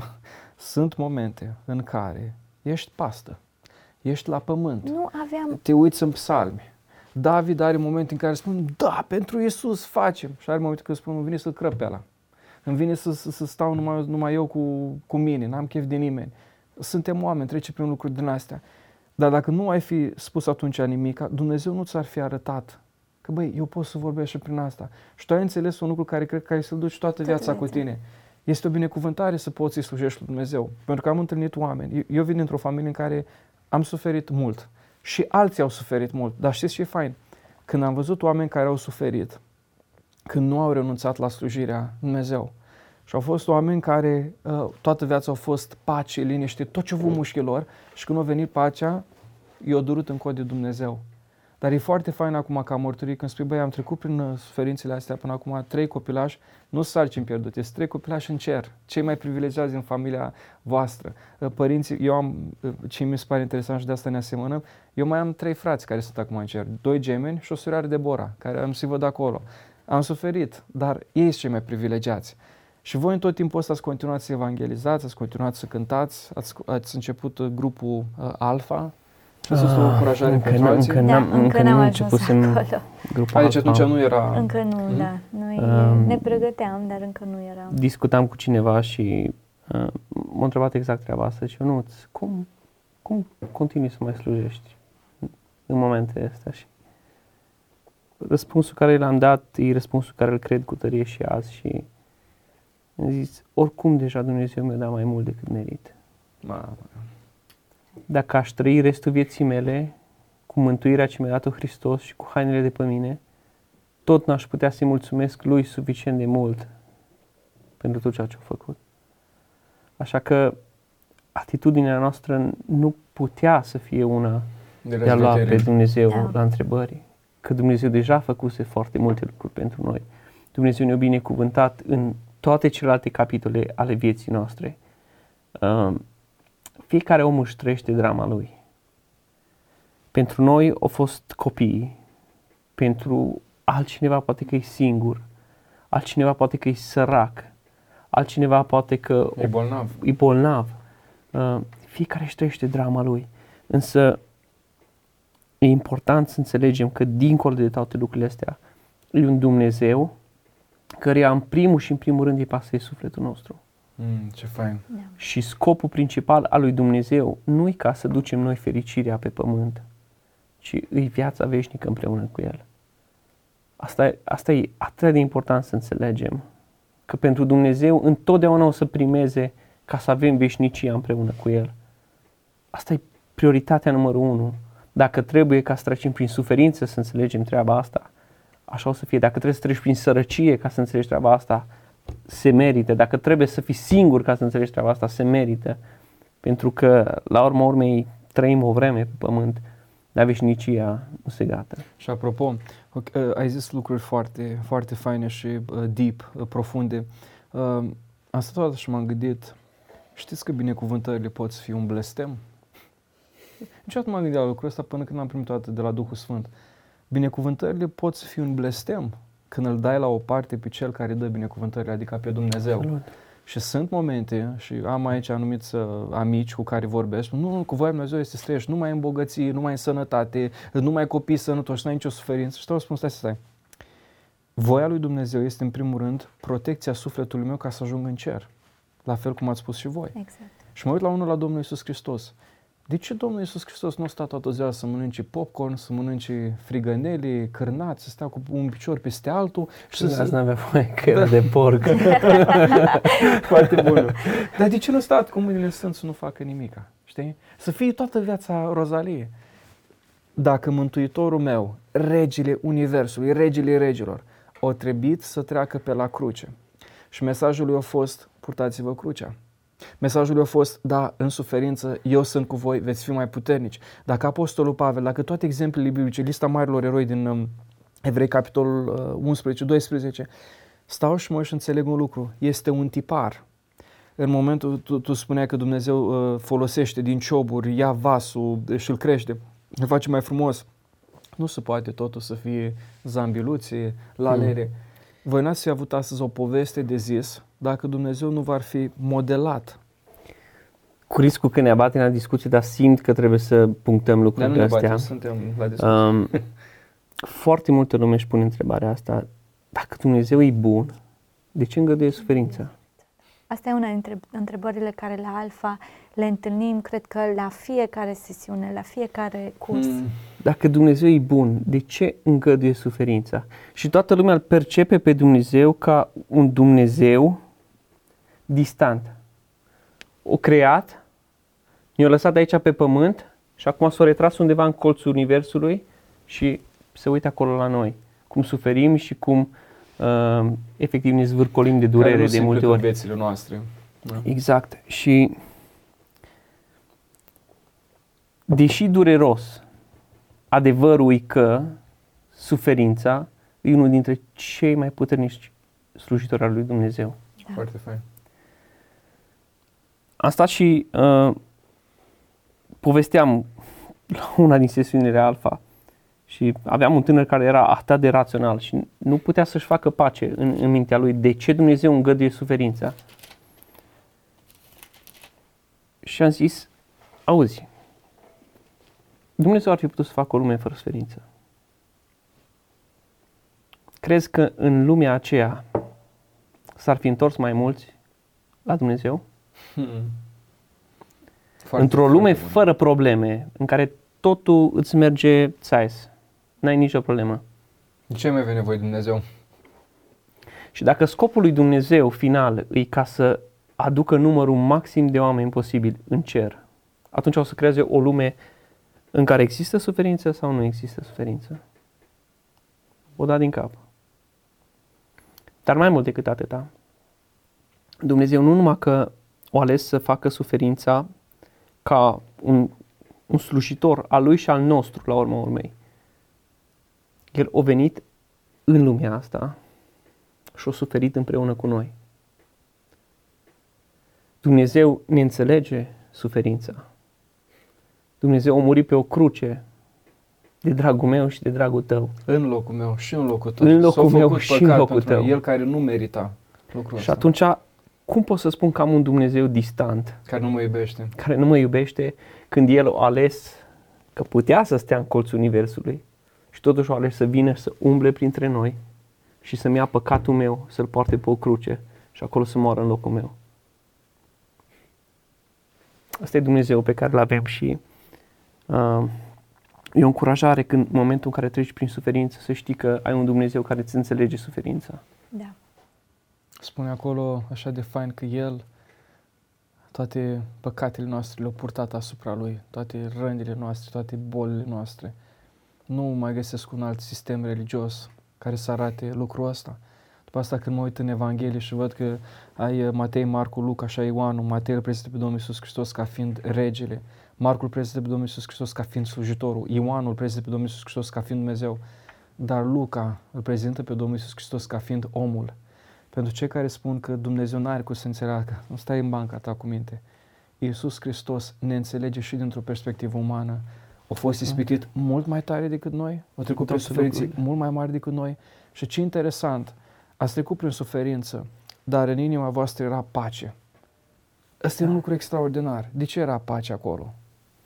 Era pace pentru că știam că nu suntem singuri. Și știam că lucrurile nu sunt, nu sunt la voia întâmplării. Pe mine, asta e ceea ce, ce și pe noi, ca și familie, ceea ce ne-a ținut, e că nu îi un ghinion, o nepotrivire de cromozom, nu- oricât de, de tare ar fi durut, liniștea și pacea noastră a fost că Dumnezeu încă coordonează lucrurile. Dumnezeu nu scăpa lucrurile de sub control și faptul că noi trecem prin, prin valea prin care trecem îi îngăduită de Dumnezeu și există un scop, cândva o să înțelegem. Asta e ceea ce prin credință ne-a dat pace în momentul respectiv și ne-a ajutat să ne, să ne adunăm emoțiile și să mergem mai departe.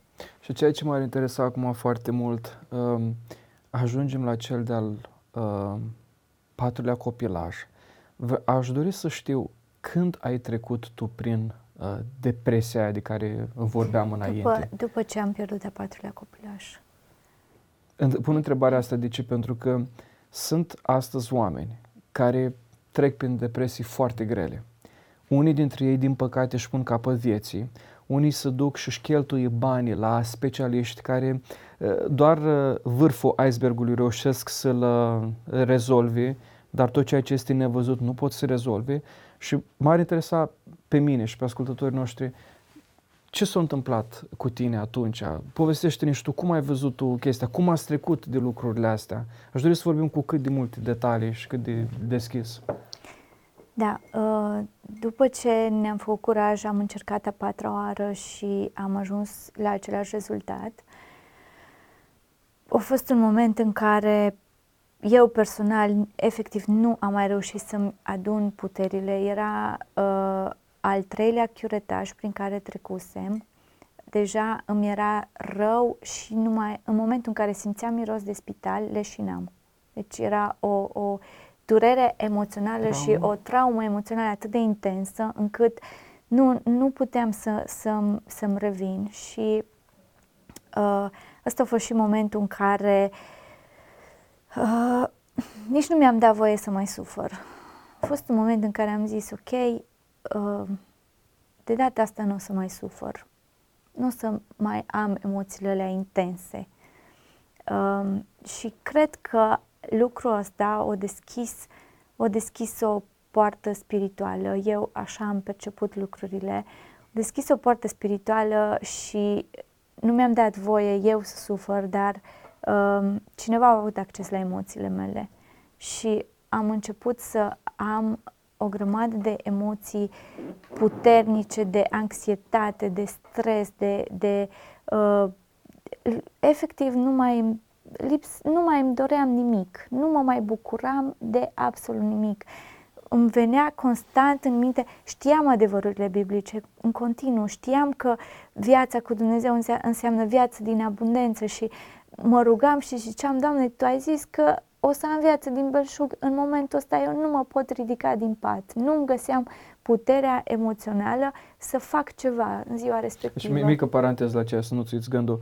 Uh, de ce am pus întrebarea asta? Sunt astăzi tineri și vorbeam și înainte de, de emisiune. Vai, am luat o notă mică la școală, sunt anxios. Anxiety, hashtag first. Uh, după asta, vai, nu merge nimic bine, sunt depresiv. Și am ajuns în uh, limbajul nostru uzual să folosim așa de mult depresia că nici nu știi ce mai înseamnă sau la unul dacă îl doare capul sau nu, nu a câștigat echipa lui de fotbal preferată, e depresiv. Vreau să arătăm ascultătorilor noștri că nu, depresia are efect și asupra emoțiilor noastre, asupra sufletului, are efect asupra fizicului și te ajuns la momentul în care nu te mai puteai ridica din pat, nu te mai puteai nu bucura. Găseam motivația, nu găseam motivația dimineața, deci aș fi vrut să dorm continuu pentru că era în momentul în care nu mai nu simțeam, nu, nu găseam motivația să, să fac ceva în ziua respectivă, să mă ridic, să acționez, să fac ceva. Efectiv, nu, nu, nu-mi găseam plăcere în nimic.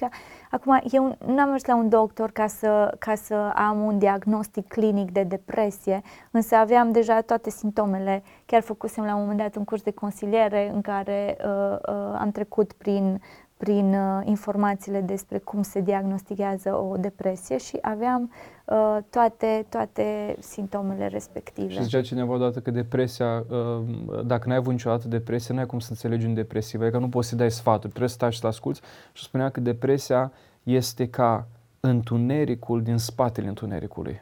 Și mi-a rămas în cap uh, lucrul ăsta.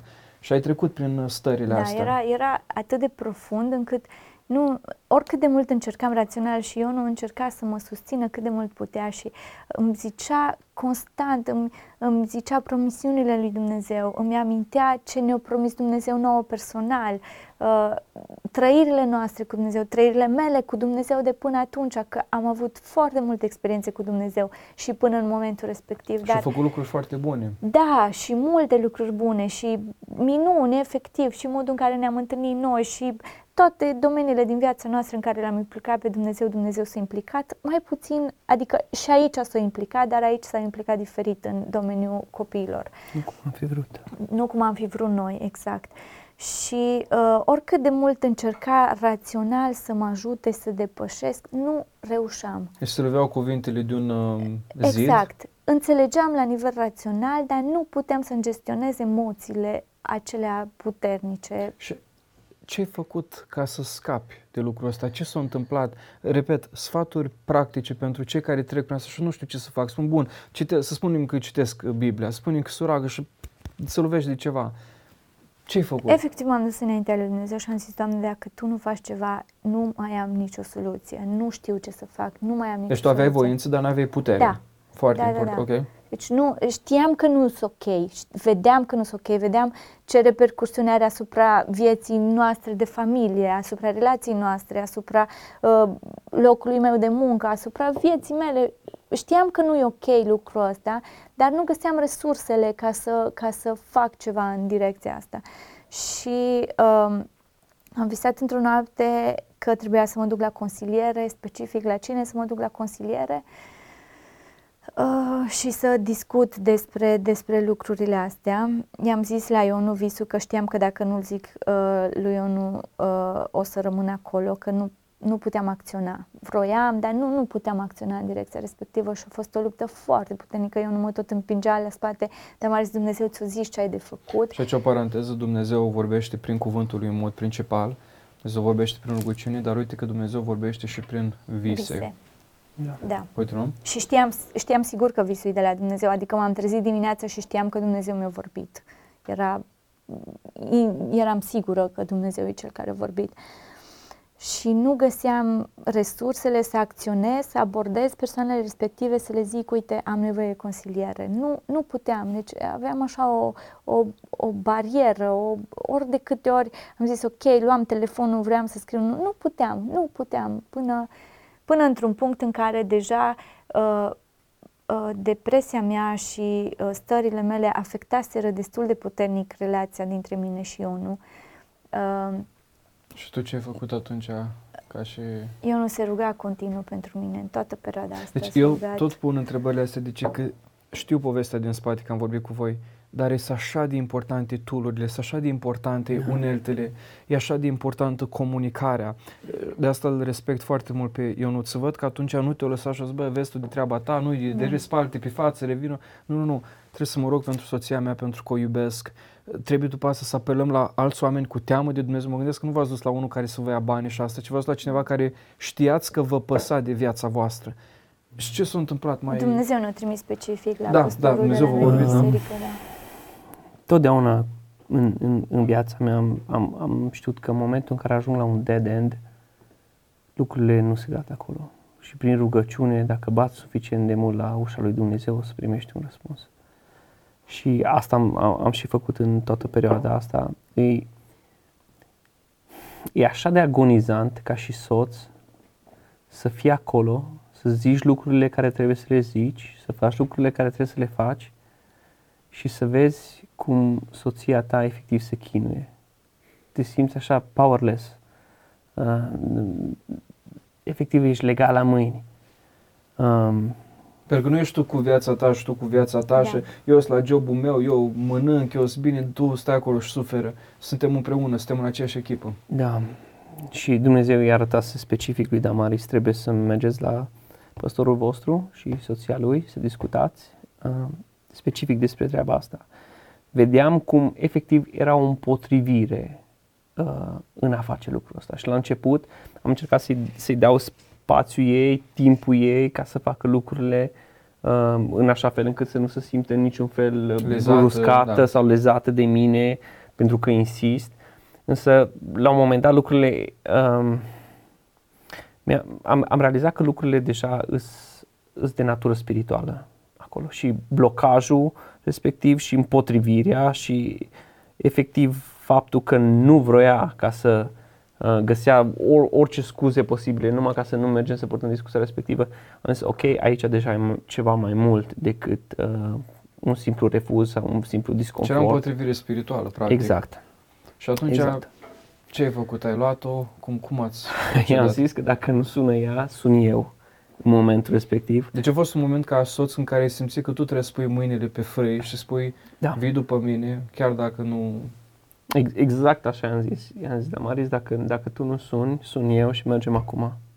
Rezolvăm problema acum, nu mai amânăm, nu mai, nu mai e moment de amânat. Um, până la urmă am, am vorbit cu ei și... Uh, am acționat, da, în momentul respectiv deja am, am, am înțeles și eu că lucrurile sunt suficient de, de, de grave și uh, am trecut peste tot ceea ce mă, am, m-am forțat, efectiv m-am forțat pe mine ca să, ca să acționez în direcția asta și am cerut ajutor. Uh, deși mi-era greu, mi-era greu să vorbesc despre lucrurile astea, mi-era greu să fiu vulnerabilă și să mă deschid din cauza că mă simțeam atât de, de uh, lovită și mă durea atât de tare încât uh, mi-era frică că orice cuvânt pe care cineva mi-l zice mă poate dărâma mai hmm. tare. Asta era una din fricile mele în momentele respective și de asta încercam să îmi mențin lucrurile și îmi, îmi formasem niște, uh, niște bariere prin care încercam să le, le țin eu cumva acolo. Până... Plus că foarte multă lume de-a lungul timpului, în momentul în care auzea cam trecem prin diferite lucruri, așa ușor să dea cu părerea, cu sfaturi, tot felul de soluții. Acela este unul dintre cele mai stupide lucruri pe care poți să le faci când cineva trece în, uh, prin suferință. Mama mea spunea în trecut, Andrei, dacă uh, te duci la cineva care e pe patul de spital sau te duci să te rogi pentru cineva, îi faci ungere, orice îi face, taci din gură. Da. Suntem cei mai buni sfătuitori pentru omul care e suferință, noi suntem bine mersi și atunci mai mult ca niciodată trebuie să taci, să asculți, să te rogi, doar dacă să, să-ți ceri ceva. Și uh, ați mers și ați vorbit cu ei. Eu sunt acum și cu timpul, că mai sunt și alte lucruri care trebuie să le vorbim. După eveniment, deci am înțeles, au fost nevoie de rugăciune ca să scap de depresie, a fost nevoie de cuvânt, a fost nevoie de încurajare din, uh, din partea soțului, a fost nevoie de niște prieteni credincioși care să vă asculte, să vă deschideți inima, că nu s-a întâmplat acolo ceva magic, dar în cuvântul lui Dumnezeu spune mărturisiți-vă unii altora, la oamenii care pasă. Și ați spus anumite vedenii pe care le-ați avut la un moment dat, anumite da. descoperiri. Aș dori acum să vorbim despre uh, lucrul ăsta, că e foarte important. Uh, un singur lucru aș vrea să specific înainte să trecem mai departe e că uh, depresia respectivă venise din cauza că eu luasem toate sarcinile astea pierdute ca și eșecurile mele personale. Mm, și important lucrul ăsta. Și în consilierea respectivă Dumnezeu le-a dat inspirația să ne explice că o sarcină pierdută e un copil pierdut. Sistemul din România nu-ți spune niciodată lucrul ăsta. Te duci la doctor, o ghinion, o sarcină pierdută, chiuretaj, mergi mai departe.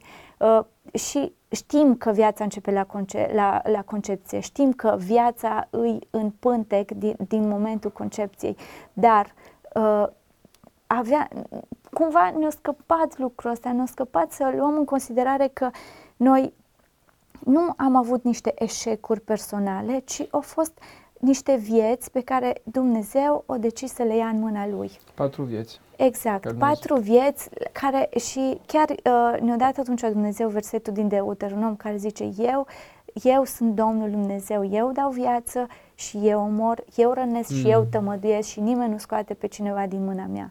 Momentul în care am înțeles că cele, cei patru copilași pe care noi îi avem îi avem, îs în cer, îs în mâna lui Dumnezeu ce frumos, și ce îs fain. unde îs în siguranță, mai în siguranță decât am putea noi să-i ținem vreodată. A fost momentul în care Dumnezeu mi-a dus vindecare ce peste rănile mele emoționale și am trecut, exact. A fost un moment în care efectiv mi-am luat rămas bun de la fiecare copilaș. Mi-am luat rămas bun de la fiecare copilaș în parte încă chiar știu că am, am scris, am scris o scrisoare pentru fiecare dintre ei și aveam cele patru teste de sarcină, că asta era tot ce mi-a rămas. Um, și am avut un moment în care mi-am luat rămas bun și am închis lucrurile. Din momentul acela Dumnezeu a început să toarne vindecare peste inima mea. Și simțeam efectiv că, că lucrurile încep să prindă contur. Efectiv începeam să văd în culori dup- ca și cum mi-am văzut viața alb-negru până în momentul respectiv și din momentul respectiv Dumnezeu a adus o vindecare peste sufletul meu și începeam să văd lucrurile în culori, începeam să mă bucur, să simt bucurie din nou. Și iarăși îl vedem aici pe Dumnezeu, apropo pentru împotrivitorii care cred că Dumnezeu e nedrept, vedem că prin cuvântul lui Dumnezeu ne încurajează să ne spuneți, nu, nu, nu, eu creez viața, exact. eu o iau înapoi, dar cu copiii ăștia nu s-au pierdut, nu exact. s-au dus exact. la capul lor. Sunt mâna mea. Sunt mâna mea. Absolut. Și îi Cel o mai pace incredibilă. Deci, efectiv, stăteam înaintea lui Dumnezeu și mulțumeam pentru copilașii care îs în mâna lui și îs copii care știu tot timpul unde îs. Deci a fost și acum așa... vă fac din cer cu mâna și mami, tati, vă așteptăm și pe voi aici. Abia aștept să-i văd. Ania, Joy, vă aștept. Asta a fost unul dintre lucrurile care mama mea mi-a spus-o în momentul în care m-am supărat pe Dumnezeu. De ce Dumnezeu mi-a luat sureara? De ce Dumnezeu mi-a luat frații mei gemeni? Și mama mea mi-a zis că, Andrei, ei sunt în cel mai bun loc acum. Tu nu înțelegi lucrul ăsta? Și am zis, bă, stai o secundă, că Dumnezeu decide când și cum. Um, și mergem acum la momentul cu Ania Joy. Cum s-a întâmplat aceasta? Că e foarte... Da. Oh. Era la finalul anului 2020. Um, când a venit cineva la mine, cineva din Betel, și a zis, Ionuț, mi-e așa de greu să zic ce urmează să zic, pentru că știu prin ce ați trecut, dar mi-a zis Dumnezeu să zic ceva. Anul viitor, pe vremea asta, îți vei ține copilul în brațe. Cât curaj! Noi aveam deja 2 ani de zile de când am pus cumva capitolul ăsta. Bine, trecusem eu prin partea asta de închidere, dar am pus capitolul ăsta în mâna lui Dumnezeu și efectiv i-am zis lui Dumnezeu, Doamne, știm că Tu îți împlinești promisiunea, dar ăsta e un capitol care îl lăsăm acolo. și nu, eu cel puțin nu mai puteam să mă rog ca Dumnezeu să ne dea copii. Știam că o să ne dea, dar nu puteam să, să încep să mișlocesc pentru lucrul ăsta. Mi-am făcut eu un calcul. Rațiunea familiei. Da. Uh, am zis, Doamne, Tu ai vorbit, Tu împlinești. Uh, mm. Și mi-am făcut eu un calcul așa că zic ca profeția asta, că era o profeție să se împlinească, până în aprilie maxim, trebuia ca Damaris să rămână însărcinată. Altfel, treceam pe 2022 și nu mai, nu mai băteau lucrurile. Um, început anul 2021, au fost așa de multe lucruri pe care Dumnezeu le-a făcut, uh, intervenții, minuni, descoperiri, vedenii, înștiințări. Într-un an pandemic, care ne arată din nou că Dumnezeu și în pandemie poate da. să facă da, nu, nu ne ajunge timpul să le menționez pe toate. Câteva lucruri care s-au întâmplat așa, uh, ne-a surprins Dumnezeu prin, prin câteva lucruri. Um, Ca să te ajut o mică chestie. Vreau să spuneți despre negru la care a fost dat la o parte, neapărat, și vreau să spuneți și despre faza cu bunica voastră. Deci astea, și ce mai aveți voi, dar astea două vreau să discutăm despre ele. Da. Um, trei persoane diferite. La începutul anului au venit și mi-au zis, fără să știe una de alta. Zice, eu nu sunt Damaris, uh, mi-a zis Dumnezeu specific să încep să postez și să mă rog pentru voi ca să aveți copii. Și a fost așa de interesant că îl vedeam pe Dumnezeu cum, cum știe că eram acolo la, la capătul puterilor. De multe ori era atât de greu, știi, era ultimul strop pe care mai funcționam și Dumnezeu a zis, vă trimit oameni. Deci Dumnezeu vorbește și prin oameni. Oameni da. care nu știau de povestea voastră, nu au dat telefoane să vadă de unde sunteți voi, că voi nu erați înainte din Betel.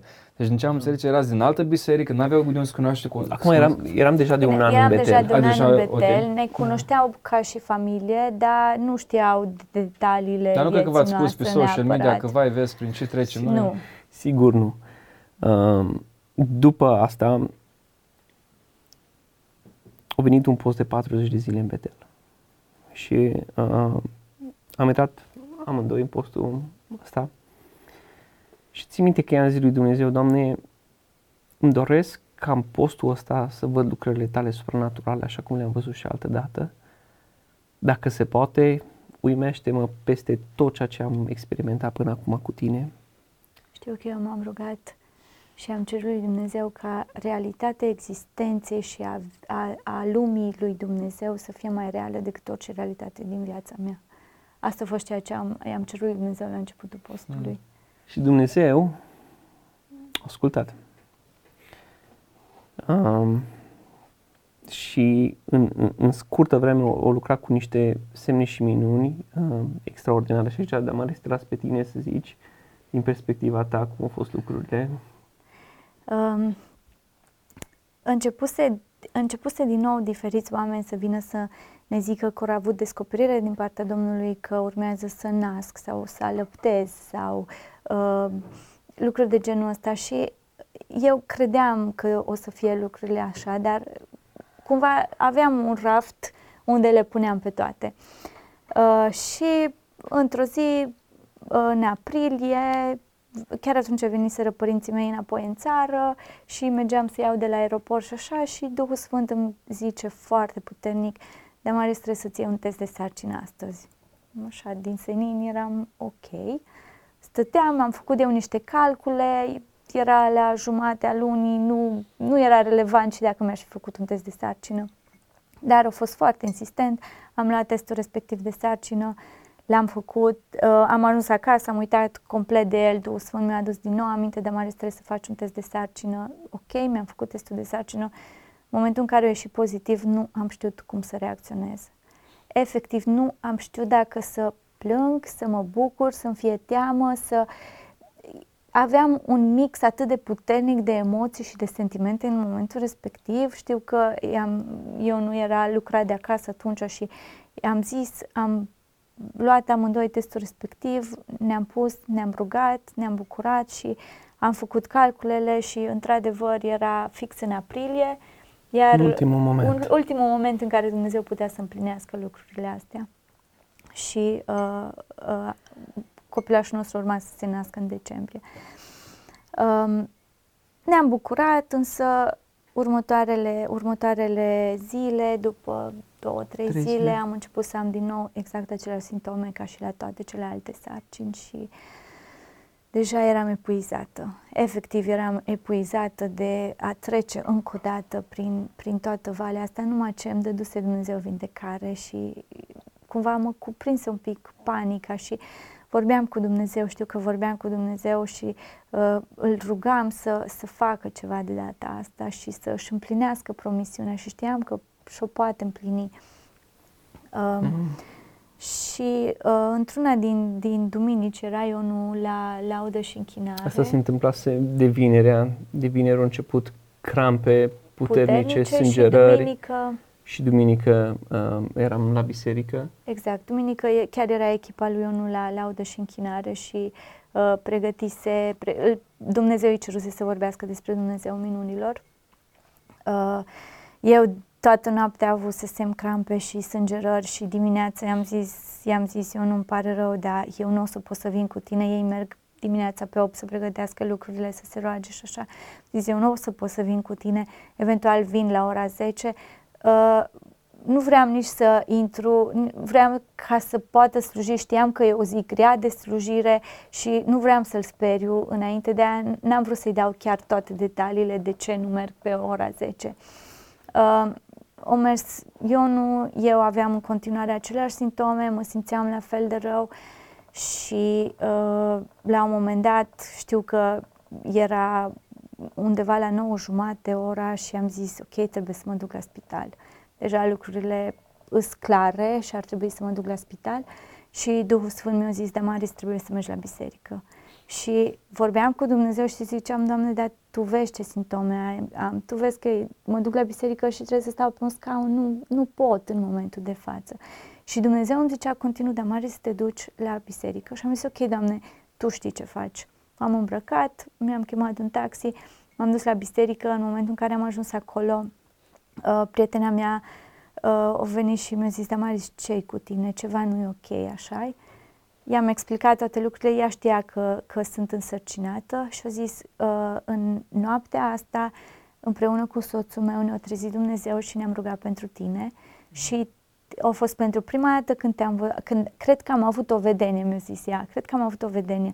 Zice, te-am văzut întinsă la noi în living pe, uh, pe canapea și noi trei, uh, Ionu, ea și soțul ei, ne-am pus mâinile peste tine și ne rugam peste burta ta. Uh, i-am zis, Cristina, roagă-te în, în continuare, Cristina e prietena mea, roagă-te în continuare, lucrurile îs, îs uh, destul de grave. A început programul, în momentul în care se cânta, în numele tău proclamăm Duc de viață.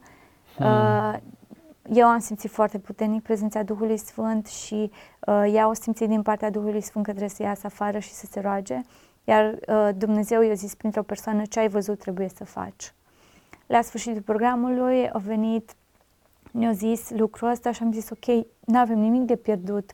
Dacă asta ți-a zis Dumnezeu, asta facem. Ne-am dus împreună la, la ei acasă uh, și Ce s-a întâmplat la ea acasă? Foarte să important. coborâ cerul.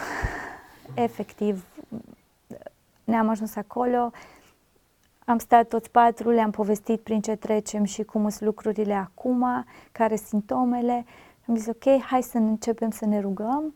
Ne rugăm prima dată o rugăciune de mărturisire și pe urmă intrăm să mijlocim pentru, specific pentru, pentru copilașul ăsta. În momentul în care am început să ne rugăm, efectiv am simțit că s-a coborât cerul, am simțit o prezență a Duhului Sfânt atât de puternică și am intrat într-o luptă în rugăciune. Era, dacă nu aș fi fost întinsă, asta e Dumnezeu detaliilor.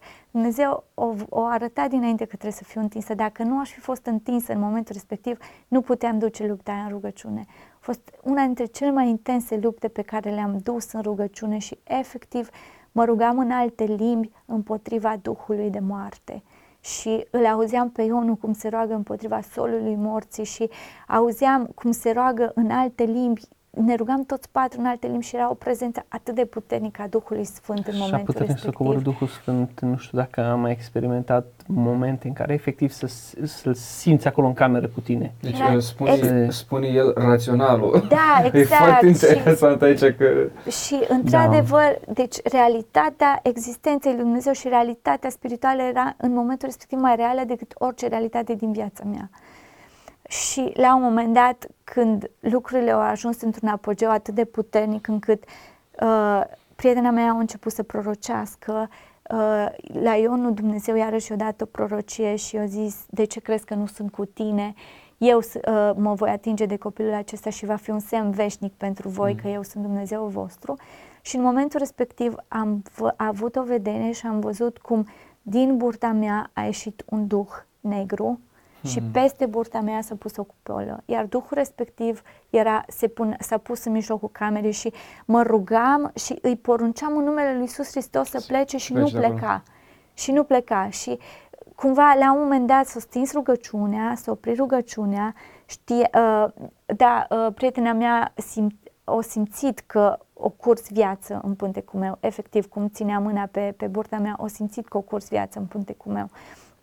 Și ne-am ridicat de pe genunchi, s-au întâmplat așa de multe lucruri acolo într-un timp atât de scurt încât, nu știu, eram toți epuizați, eu eram întinsă, eram... A fost o luptă spirituală, fost nu o a fost o luptă rugăciune din foarte aia, știi, stăm puternică. pe rând, Doamne, ești bun, mulțumim pentru mâncare, mulțumim.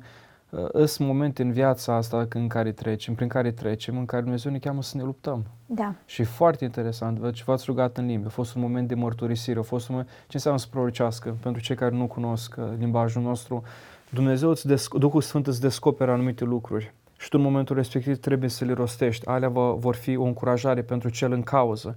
Și tu ai văzut la un moment dat o vedere, adică ai văzut o imagine exact, cum efectiv Duhul am ăla văzut o negru... imagine. Cum Duhul acela a ieșit din burta mea și peste burta mea s-a pus o cupolă.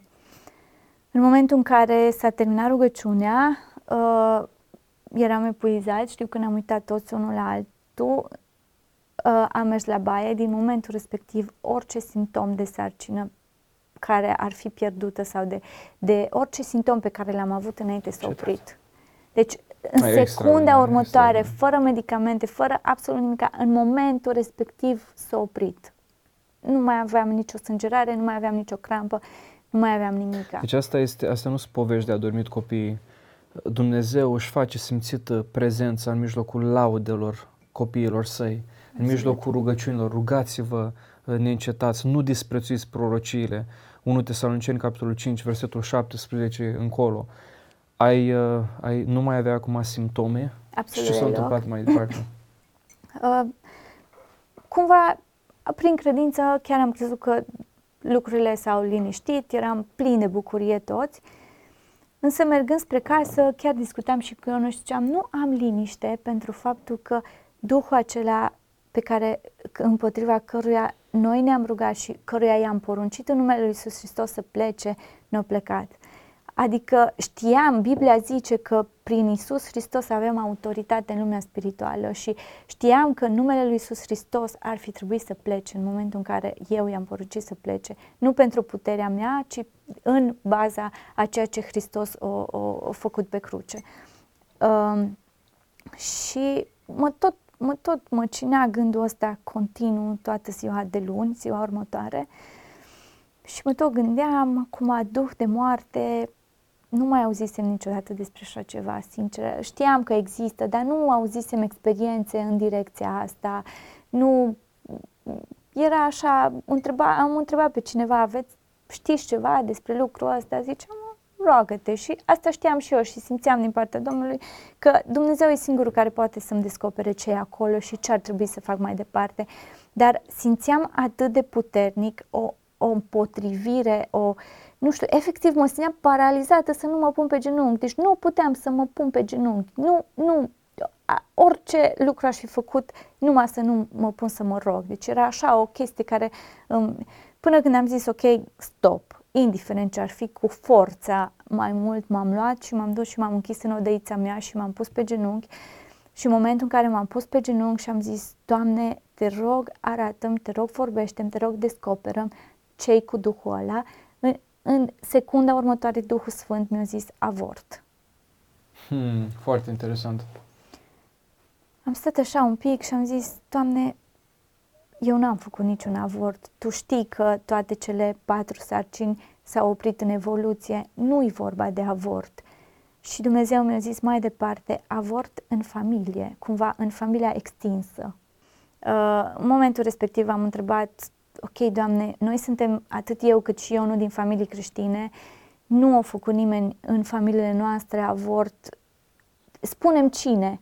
Și Dumnezeu mi-a zis moașa mare, atât. Și în momentul respectiv am avut o vedenie în care vedeam o bătrână, în fața ei o grămadă de fetuși morți, erau și din fiecare fetuș era un cordon care se lega în spate la un duh negru. Era duhul acela care ieșise din burta mea.